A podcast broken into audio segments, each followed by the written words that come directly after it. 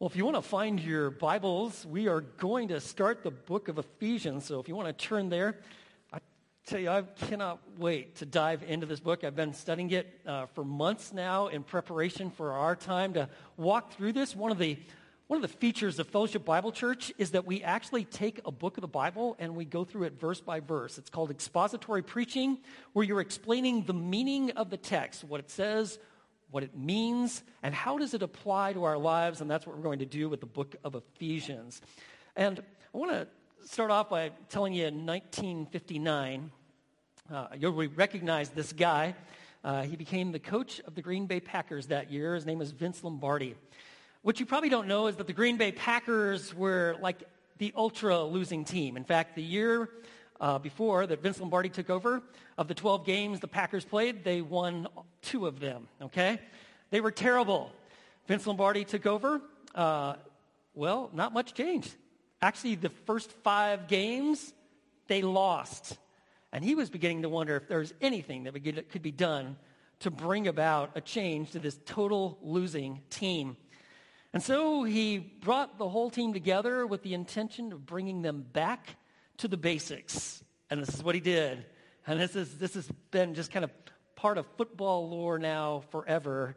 And he said this holding a football, he said, Gentlemen, this is a football.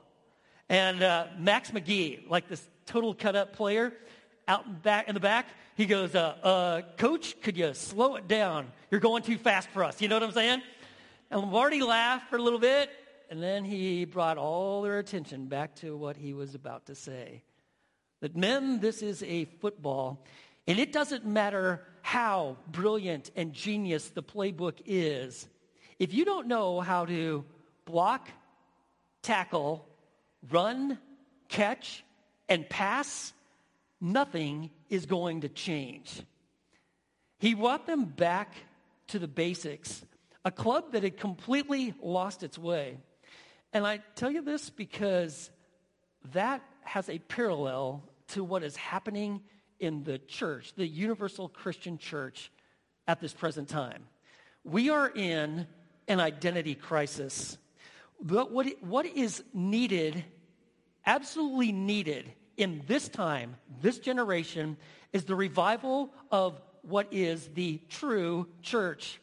Because we are living in a situation where we don't know as many self professed Christians, who we really are, what we stand for, why we're here, where we're really going, and what God has called us to do in this generation.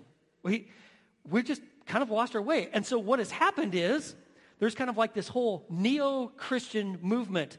And what it is, is that we're going to take the parts of Christianity that we like, we're going to pick and choose. It is going to be very much a cafeteria style kind of Christianity. We're going to take things that were maybe familiar, we're going to put a whole new groove to them, okay? And it's, and it's changing. We're going to do it under the banner of Christianity, but it's going to be something that we're going to invent. And so much of church has become like a business. And what's happened is we have become infatuated with designer Christianity. We are, uh, and we're actually living in a country that is in a moral tailspin. We really ha- can't decide what is truth. We can't discern between fact and fantasy and falsehood. We really don't understand the difference between truth and error. And some people say, well, you can't even make those kind of distinguishing uh, uh, marks at this present time. And not only is that what's happening in our country, where we just see ourselves just, it seems like almost every week, it's like we're, we're exploring new ways of depravity.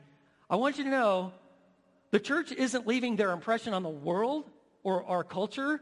The culture is leaving its impression on the church. And we are living in a time where there's like, just even read the news, all sorts of sexual abuse that is taking place in churches other churches are celebrating sexual depravity. We have come to a place where we cannot discern God's truth from false teaching. Because, frankly, this book called the Bible, this is so optional. Very few people are actually in it. Fewer pulpits are even trying to teach it. Though they'll throw in some Bible verses, but most people have become biblically illiterate. And so, whoever's just up front, whatever they say, that is what goes. And that is what is believed. And furthermore, we've got a preoccupation with like materialism. It's all about self. I've been like, like just even listening to like Christian music on the radio.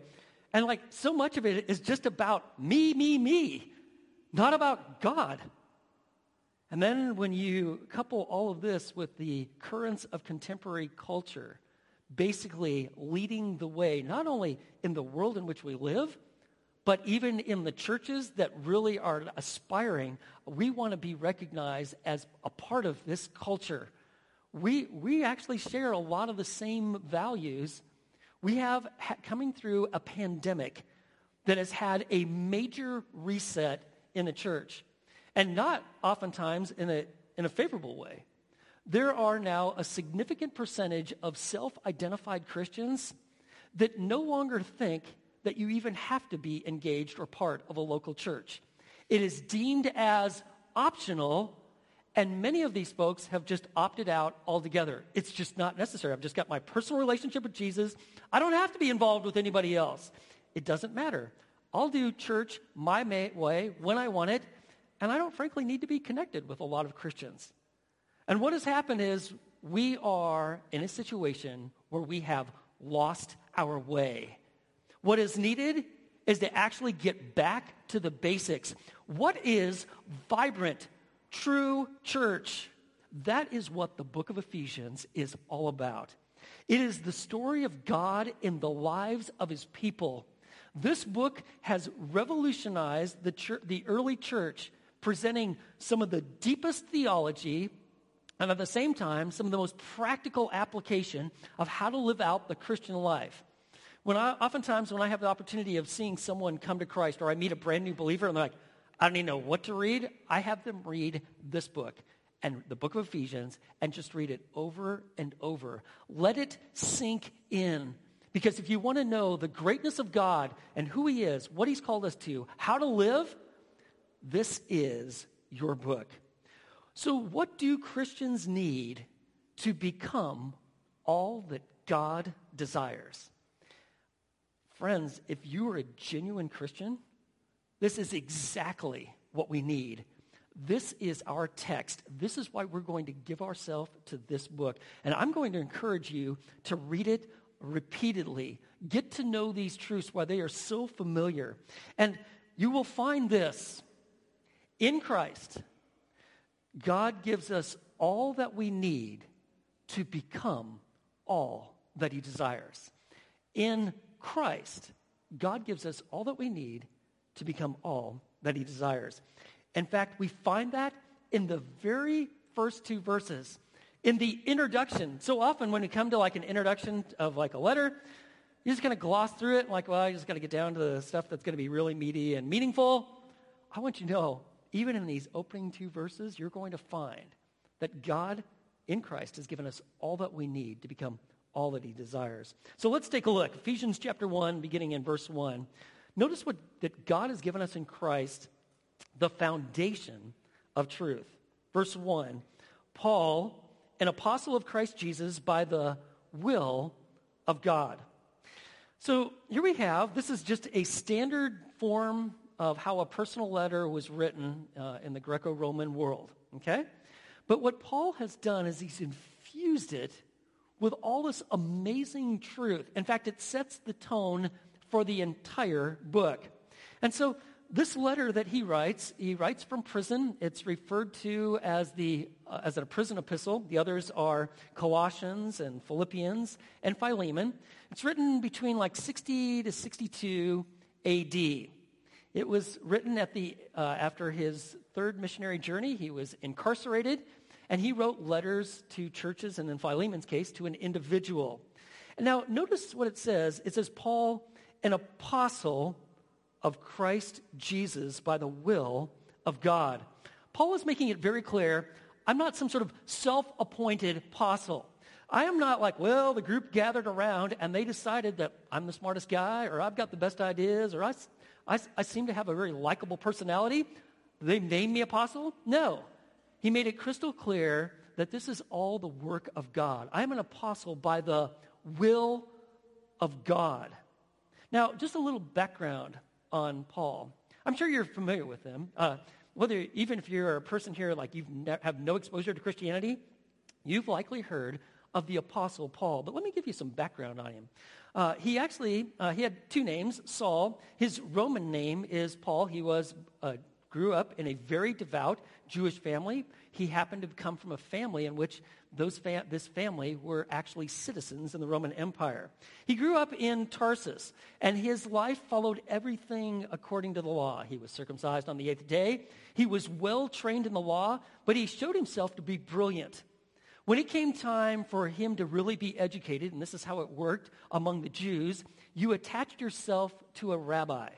And these rabbis, many of them traveled, but some of them, some of the most esteemed ones, actually set up camp in Jerusalem. The Saul, or you may know him as Paul, actually then, when it came time for his education, made the over 400 mile trek from Tarsus to the north all the way to Jerusalem to study under one of the most elite rabbis of the time, a guy by the name of Gamaliel. He was going to become like a leader in the sect of the Pharisees. He was brilliant, he had leadership skills, and I want you to know he took it all in. He fed upon legalism. In fact, he writes about it in different letters, like Philippians, for instance, of how perfectly he tried to follow the law of God. And as such, as one who was so steeped in the traditions of the Jews, when this sect called Christianity and these people that were now following Jesus as the Messiah arose, he joined the hatred the Pharisees and the Jewish leaders had toward Christ and any who would follow him. And he became a persecutor of the church, those who followed Jesus. And you'll read about it, and you're probably familiar with the story uh, in Acts, where he is actually sent to a city called Damascus. And while he's making his way to this ancient city of Damascus, for the sole purpose of persecuting, incarcerating, and at sometimes even overseeing the death of Christians, God confronts him in a radical way. Jesus appears to him, confronts him, and, and actually, for a short period of time, even blinds him because he is so so steeped in his pride and that he's got it right and that man i'm serving god by persecuting christians to the death that god radically confronts him and jesus appears to him and this man becomes completely changed in this encounter from a christ hater to one who loves him and trusts him. And Jesus tells him, You are going to be used of me. And when you look at the history of Christianity, but even world history, the influence in what God did with this one man, when you consider his missionary travels, the churches that were established, and how God used him for the writing of the New Testament, a good chunk of it, I tell you, it is absolutely remarkable. And so he says, Paul, an apostle of Christ Jesus. Now, the word apostle means sent one, okay? And in a general sense, that is how it is used. And you'll find that, like even like in the book of Romans, there are people that were sent ones, and that is the Greek word apostolos. They are sent. But there was the official designation, like you could refer to it as the capital A apostle. These are those who had personally seen the risen Christ and had been divinely commissioned by him to lay out the foundation of doctrine. That is how Paul is referring to himself, I believe, here. He is an apostle of Christ Jesus. Not just many who are sent, but one who is officially sent, one who has seen the resurrected Christ, and one who is being used by God to lay the foundation of doctrine for the church. In fact, we're going to find as we go through the book of Ephesians, Paul writes exactly that. What, what is it that apostles were used to do? Take a look. Ephesians chapter 4, verses 11 and 13. It says this. And, he says, And he gave some as apostles, and some as prophets, and some as evangelists, and some as pastors and teachers. For what purpose? Why did, why did God do this? Why having apostles? For the equipping of the saints for the work of service you see that? God is going to use his apostles to bring his word so that the saints will be equipped to do what? To do the work of the service, to the building up of the body of Christ until we all, do you see that? We all attain to the unity of the faith and the knowledge of the Son of God to a mature man, to the measure of the stature which belongs to the fullness of Christ. That is why God gave apostles to lay the foundation of truth, to have the scripture written so that the saints will be equipped so that they can do the work of the service, brought up to the unity of the faith, so that they will be fully mature. That is God's divine design. And you're like, where did that all even get started? Remember what Jesus prayed right before he goes to the cross. John 17, 17. It's a, it's a verse worth memorizing. Jesus prayed this Sanctify them in the truth. Your word is truth. Jesus is praying, My people, I want them set apart with the truth. Where is that truth to be found? Your word is truth. That is why the Holy Spirit was used by God to take human lives, in this case the apostles, and to have them write out the Word of God. We refer to it as the New Testament. And so we find that the preaching and the teaching and the study of God's Word is always at the heart of vibrant, vital Christianity. I mean, even from the very earliest days. Remember that in Acts chapter 2, verse 42? What did the early church devote themselves to? There are four things. Do you know the very first thing that was listed? They devoted themselves to the, anybody know? The apostles' teaching. They gave themselves to the study of the word. You see, our growth in faith comes from knowing and living out the truth of God's word.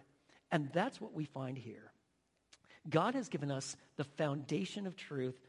That's why Paul is an apostle of Christ Jesus. This isn't me doing this, this is the will of God. And so, friends, if you really want to experience everything that God desires for you and your growth, for us as a church, we come to a place where we are just absolutely find that knowing the foundation of the truth given in His Word why that's our life bread. We are always feeding and feasting upon it. And for me, since I've become a Christian, there have been a lot of different times where I've just had this overwhelming sense like, this is why God has given us this book. I recall one time when I was, uh, we were on vacation in, at the Cannon Beach in Oregon. And I had like a little pocket Bible with me, and I was just, just praying on the beach, just kind of one of those times where you can just be away from it all and just as I was praying, just having this profound understanding God has given us this word, not only for my growth and development, but for the growth and the life of the church. These are letters for life, letters from God. You see, in Christ, God has given us all that we need to become all that he desires. He's given us the foundation of truth. But notice also, just even in verse 1, He's also given us the community of faith. So it says, Paul, an apostle of Christ Jesus by the will of God, to the saints who are at Ephesus and who are faithful in Christ Jesus. To the saints, that word has the idea of being set apart, set apart to Christ, who are faithful in Christ Jesus. Now, to be a saint means to be chosen by God, brought into relationship with Him, set apart to God and his purposes. And I know there's a lot of confusion out there on saints. Know this every true Christian is a saint, and every saint is a true Christian, okay? It's not like, well, you got to do two miracles and be dead for 200 years and all that sort of man made stuff. No, no, no. The Bible is very clear. Your faith is in Christ. You are a saint. In fact, you see that right here. He's writing to the saints who are at Ephesus. You see, God has given us a new nature, a new set of loyalties, a new agenda, and a new eternity. We are His. And He refers to them as faithful in Christ Jesus. That means that not only are we trusting in Jesus Christ, we have a faith in Christ that has brought about salvation, brought about a whole new identity, a whole new purpose, but it also speaks of how we live. We are faithful to Christ. That's who he's writing to, the saints who are at Ephesus who are faithful in Christ Jesus. And when you see that phrase, in Christ Jesus, if you, if you miss the in Christ Jesus, you're really missing the whole heart of what it means to be a Christian. To be in Christ Jesus, like in the, even in the book of Ephesians, it occurs whether he says like in him or in the Lord or in Christ, it actually occurs 39 times like that. And it tells us that it is our relationship with Christ that brings about life, vibrancy. We are joined to Christ in one spiritual body. And it, yes, it is an individual, personal belief, but when you believe in Christ, it brings you into unity with every other true believer. We are in Christ. And it's not like, well, I'm in Christ and that's why I've got salvation, and then I just need to kind of figure it out on my own um, for the rest of this. We, are, we flourish in this relationship with Christ. That is why we're always going back to Him.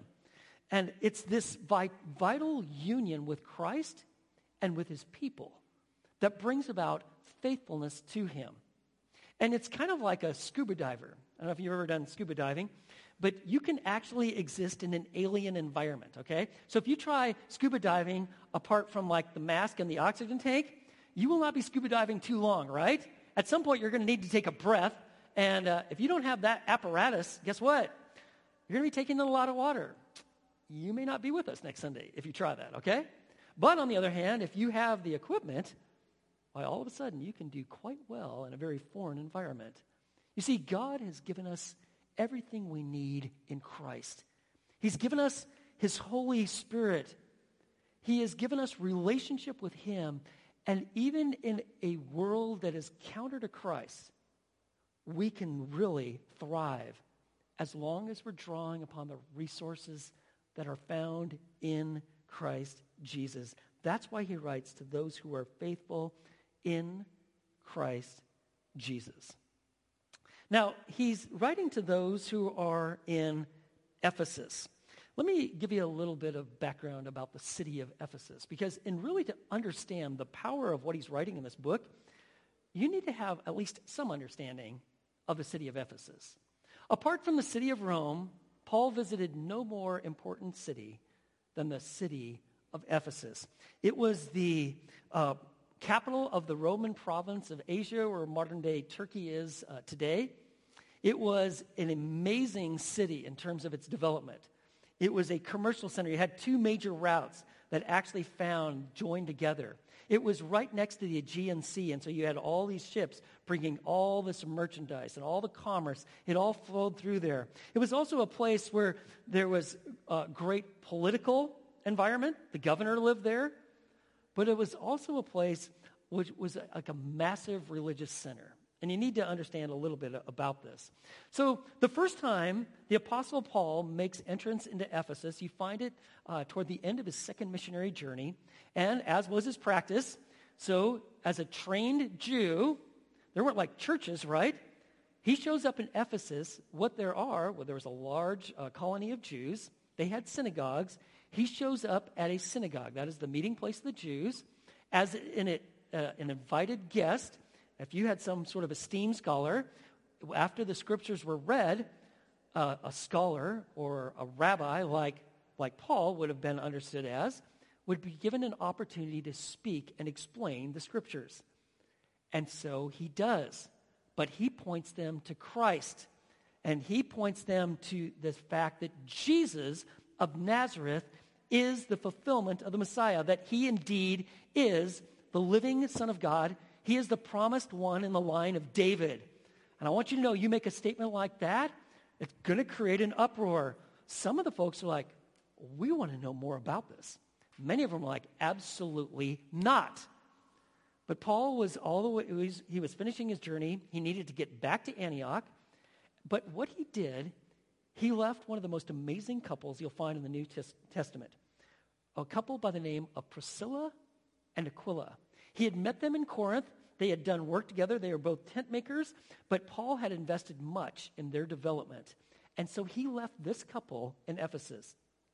We don't know if there were just some brand new believers or just folks that were interested, but he leaves this couple to basically take this fledgling work and to continue to teach and to share the gospel.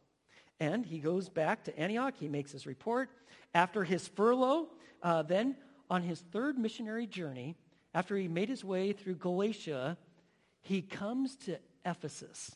And it's a major feature in the book of Acts. And I encourage you to read this. Acts chapters 19 and 20 give you great insight into this kind of ministry that he had. And it was, it was challenging. It had a lot of conflict, significant difficulties. Let me give you just a few of the highlights of this trip that you find like in Acts chapter 19. He no sooner actually steps foot into Ephesus, and he actually meets some folks, some guys that had been baptized by John the Baptist, but had never heard of Jesus. So he presents the gospel to them, and they believe. They believe in Christ. And then, as was his pattern, he went back to the synagogue. And for three months, he presents that Jesus of Nazareth is the Messiah. And I want you to know people are coming to Christ they are understanding. And it's like you either trust that Jesus is the Messiah or you reject him. There's no middle ground. This lasts for three months. But after that time is over, he then sets up uh, basically a school. It's actually called the school of, at, at the school of Tyrannus, where you had Jews and Gentiles who started coming from out the, the whole area to actually study under the Apostle Paul as he taught them the scriptures. All they had at this point is the Old Testament, but he showed how these Old Testament prophecies, all these pictures, all these patterns, the giving of the law showed our sinfulness, and how this all points to Christ, Jesus, the Savior. And he does this for two years, and it had a rather significant effect. Some of the things that actually took place uh, he performed extraordinary miracles like the healing of the sick, casting out demons. So you have in this pagan culture, and I'm going to tell you how pagan it is. These, you have folks that were very involved in magic and witchcraft. This, this presenting of the gospel fueled such life change where people were actually believing in Jesus for forgiveness of sins and for life in Him that on one occasion, and you can read about it in Acts chapter 19, verses 18 through 20, they brought all of their books of magic calculated to be like in the millions of dollars worth. I mean, we're talking a lot of just occult literature, and they burned it. They're like, we want nothing to do with this. And furthermore, this teaching that took place in the school of Tyrannus, as Paul is daily meeting with all these people that are coming to learn, it had such an effect that his preaching actually affected the whole religious environment in Ephesus. Now, let me help you understand when I say religious environment. They had, it's estimated in Ephesus, there were about 50 different gods or goddesses that were worshiped in Ephesus. But by far, there was one that was absolutely preeminent, and it was the goddess Artemis. In fact, they had created a temple that was considered one of the seven wonders of the ancient world to this goddess Artemis, or her Latin name, uh, as the Romans referred to her as Diana. So let me help you understand who is, who is this Artemis.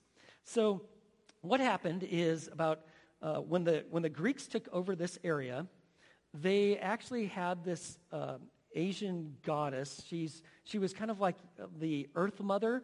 We refer to her today as Mother Earth. If you're thinking like, oh, that's just kind of like a new deal that came around. No, no, no, no, no. This has been around for thousands of years, this idea of Mother Earth. She was this Mother Earth goddess. And so what the Greeks did is like, we're going to adopt this and we're going to call her Artemis. They started building all these shrines, but that really wasn't enough. We need something more. So in 600 BC, they created a temple. That temple eventually was destroyed in 356 BC, but they were so committed to this goddess Artemis, She had such control over them, they built a more magnificent temple, and that is, that is this rebuilt temple that takes place. It's finished about 250 BC. It is massive, and it is commanding. And they had found a meteorite, and they had fashioned it into this image of Artemis. Now, to help you understand what this, how powerful this goddess was, they had a whole month just dedicated to her. They even had the equivalent of the Olympic Games, the Artemisia, that were actually took place in her name. And uh, the, the worship of Artemis, like so much of the pagan religions, was like the vilest behavior of humanity was put in display in their worship. And maybe you, you're just not super familiar with this, but you read like even the Old Testament, you actually study world history, you find out like, whoa, worship of these gods, all sorts of sexual depravity and immorality, homosexuality, men and women, changing out rules.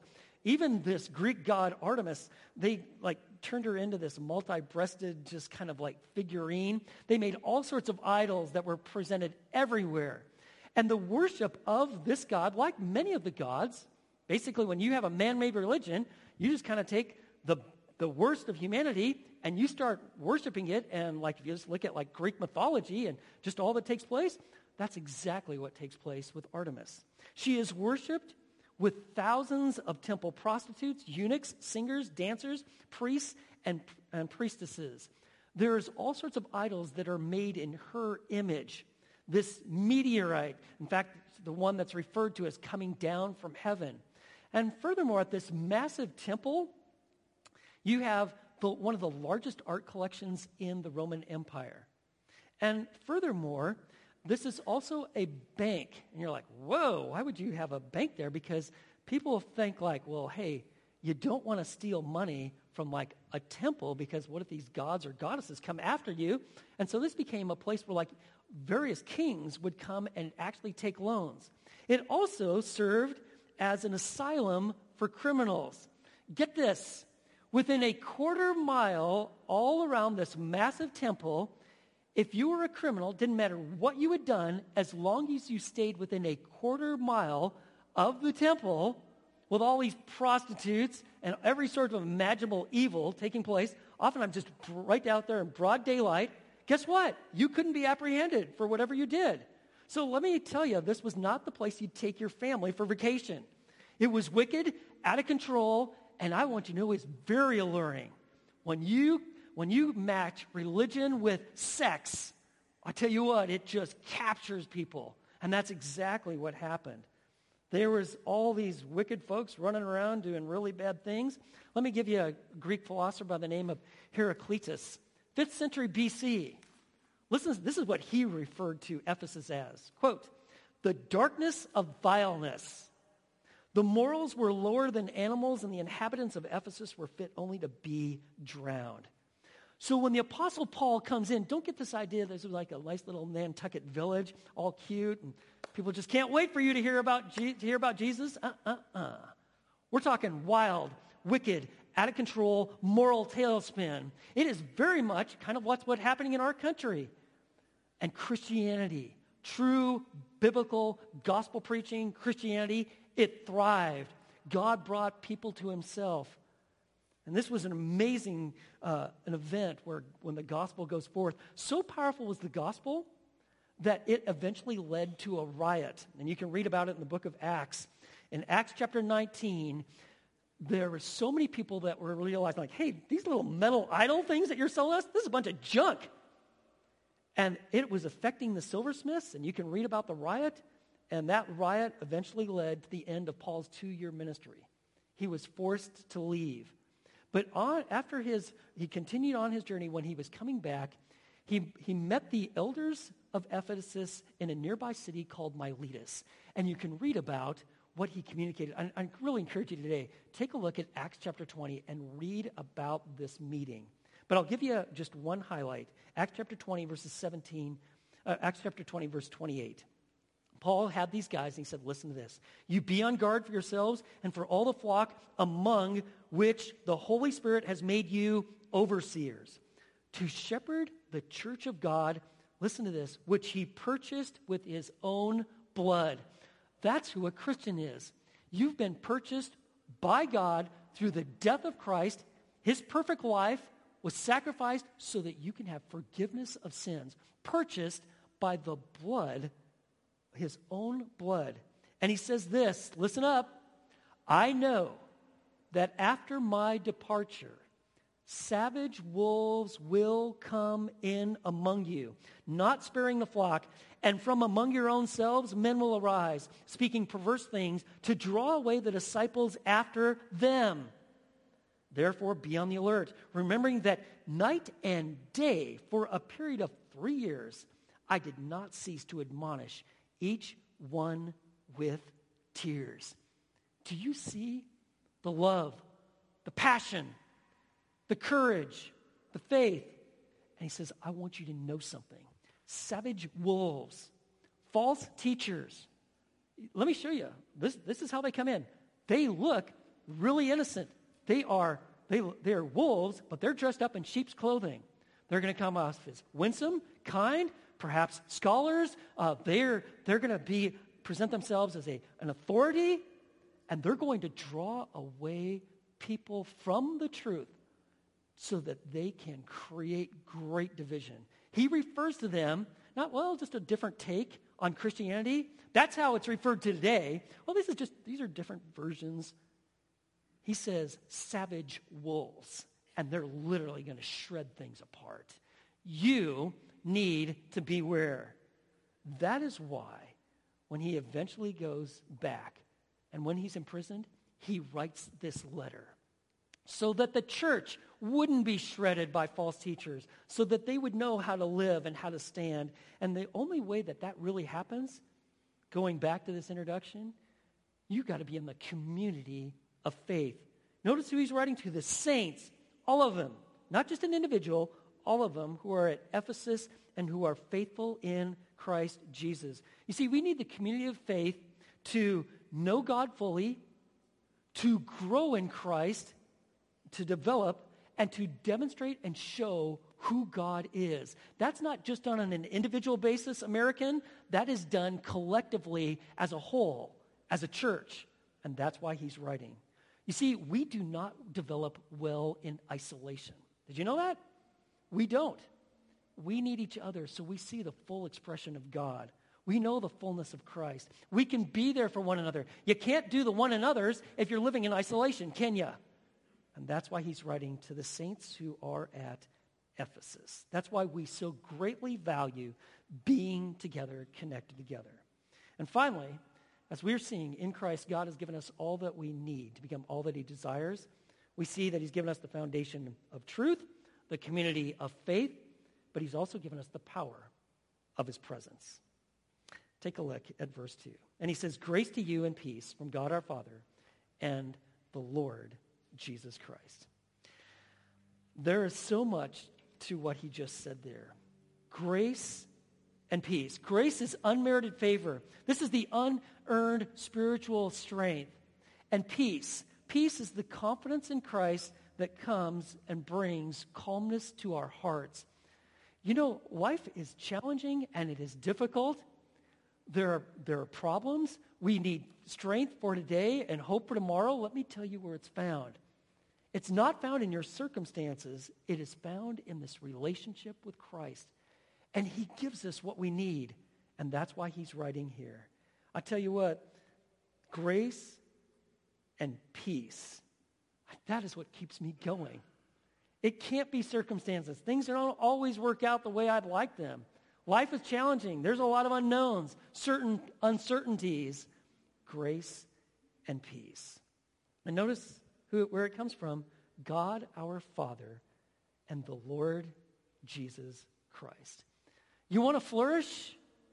Then you want to find regular times to just be in fellowship with God, to enjoy His grace and his peace. Friends, that's where life is found. You see, in Christ, God has given us all that we need to become all that he desires. And so let me just tell you this book will literally transform your life individually and our church. And let me give you just a simple outline of it. It is the story of God and the lives of his people. Chapters 1 through 3 talk about the wonders of the grace of Christ, the glories of the gospel, how true reconciliation between races and different backgrounds all take place in Christ. Chapters 4 through 6 9 talk about the way we walk in Christ. And then it ends with the warfare we face in Christ. Chapter 6, verses 10 through the end because we are going to face hostility, but we don't do it alone. We do it in His strength. And really, the message of the letter of Ephesians is the mission of Fellowship Bible Church to glorify God by living out the life we have in Christ, loving God, investing in others, following His word, engaging our world. Remember how we started talking about the, the Green Bay Packers? Well, you probably know that they ended up turning it around pretty significantly. In fact, in the 1960s, why the Green Bay Packers were the most dominant team in the NFL. In fact, they won the very first two Super Bowls.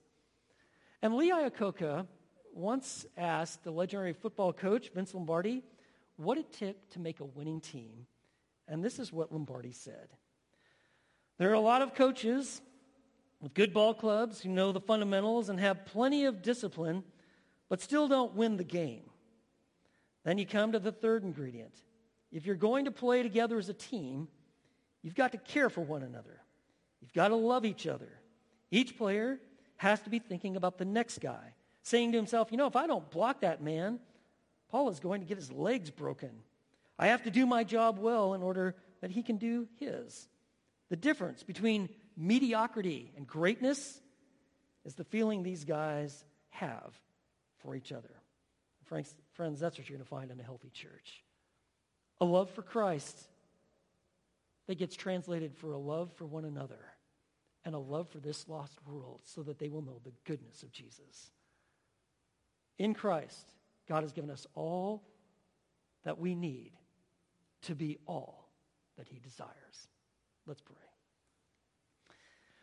Lord, we want to thank you that just even opening up this book, just looking at the introduction, while we see the magnificence of your spirit inspired text, you've given us the truth, the foundation.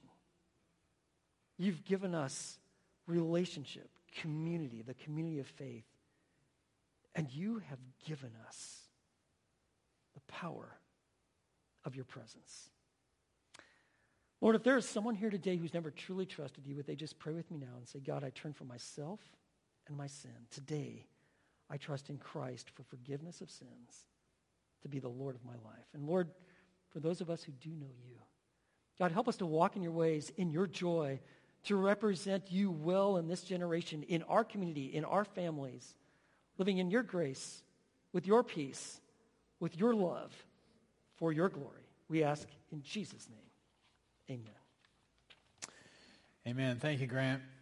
Well, what a way to kick off True Church. I hope you guys are encouraged. You know, it's easy to say, oh, this is the worst it's ever been. I think Grant just, just uncovered what, what Solomon said. There's nothing new under the sun. There's been depravity for a very long time. Not to excuse it, but to actually give us hope because we are the true church. I love that tagline that the story of God and the lives of his people. So that means he has a story for you. If you're a follower and a believer in Christ, you got a story. What is your story going to look like? Even, even just taking next steps of community and fellowship and growing in strength and grace this week, there were several challenges that we could take just from this text today. One, Grant suggested that we read Ephesians multiple times. Read it multiple times. Take a chapter a day. Take, take multiple chapters. Read it throughout the week. As far as getting together, this week we have our adult Sunday school or adult uh, summer Bible study starting up on Wednesday. We have a coffee house Friday night. Just a good time to get together and enjoy each other and also encourage one another. So I love the, the balance of this, of this tagline that there's God's um, calling on our lives, his story for us, but yet our responsibility. He's given us what we need to honor him. Let's go do that and have a blessed week. You're dismissed.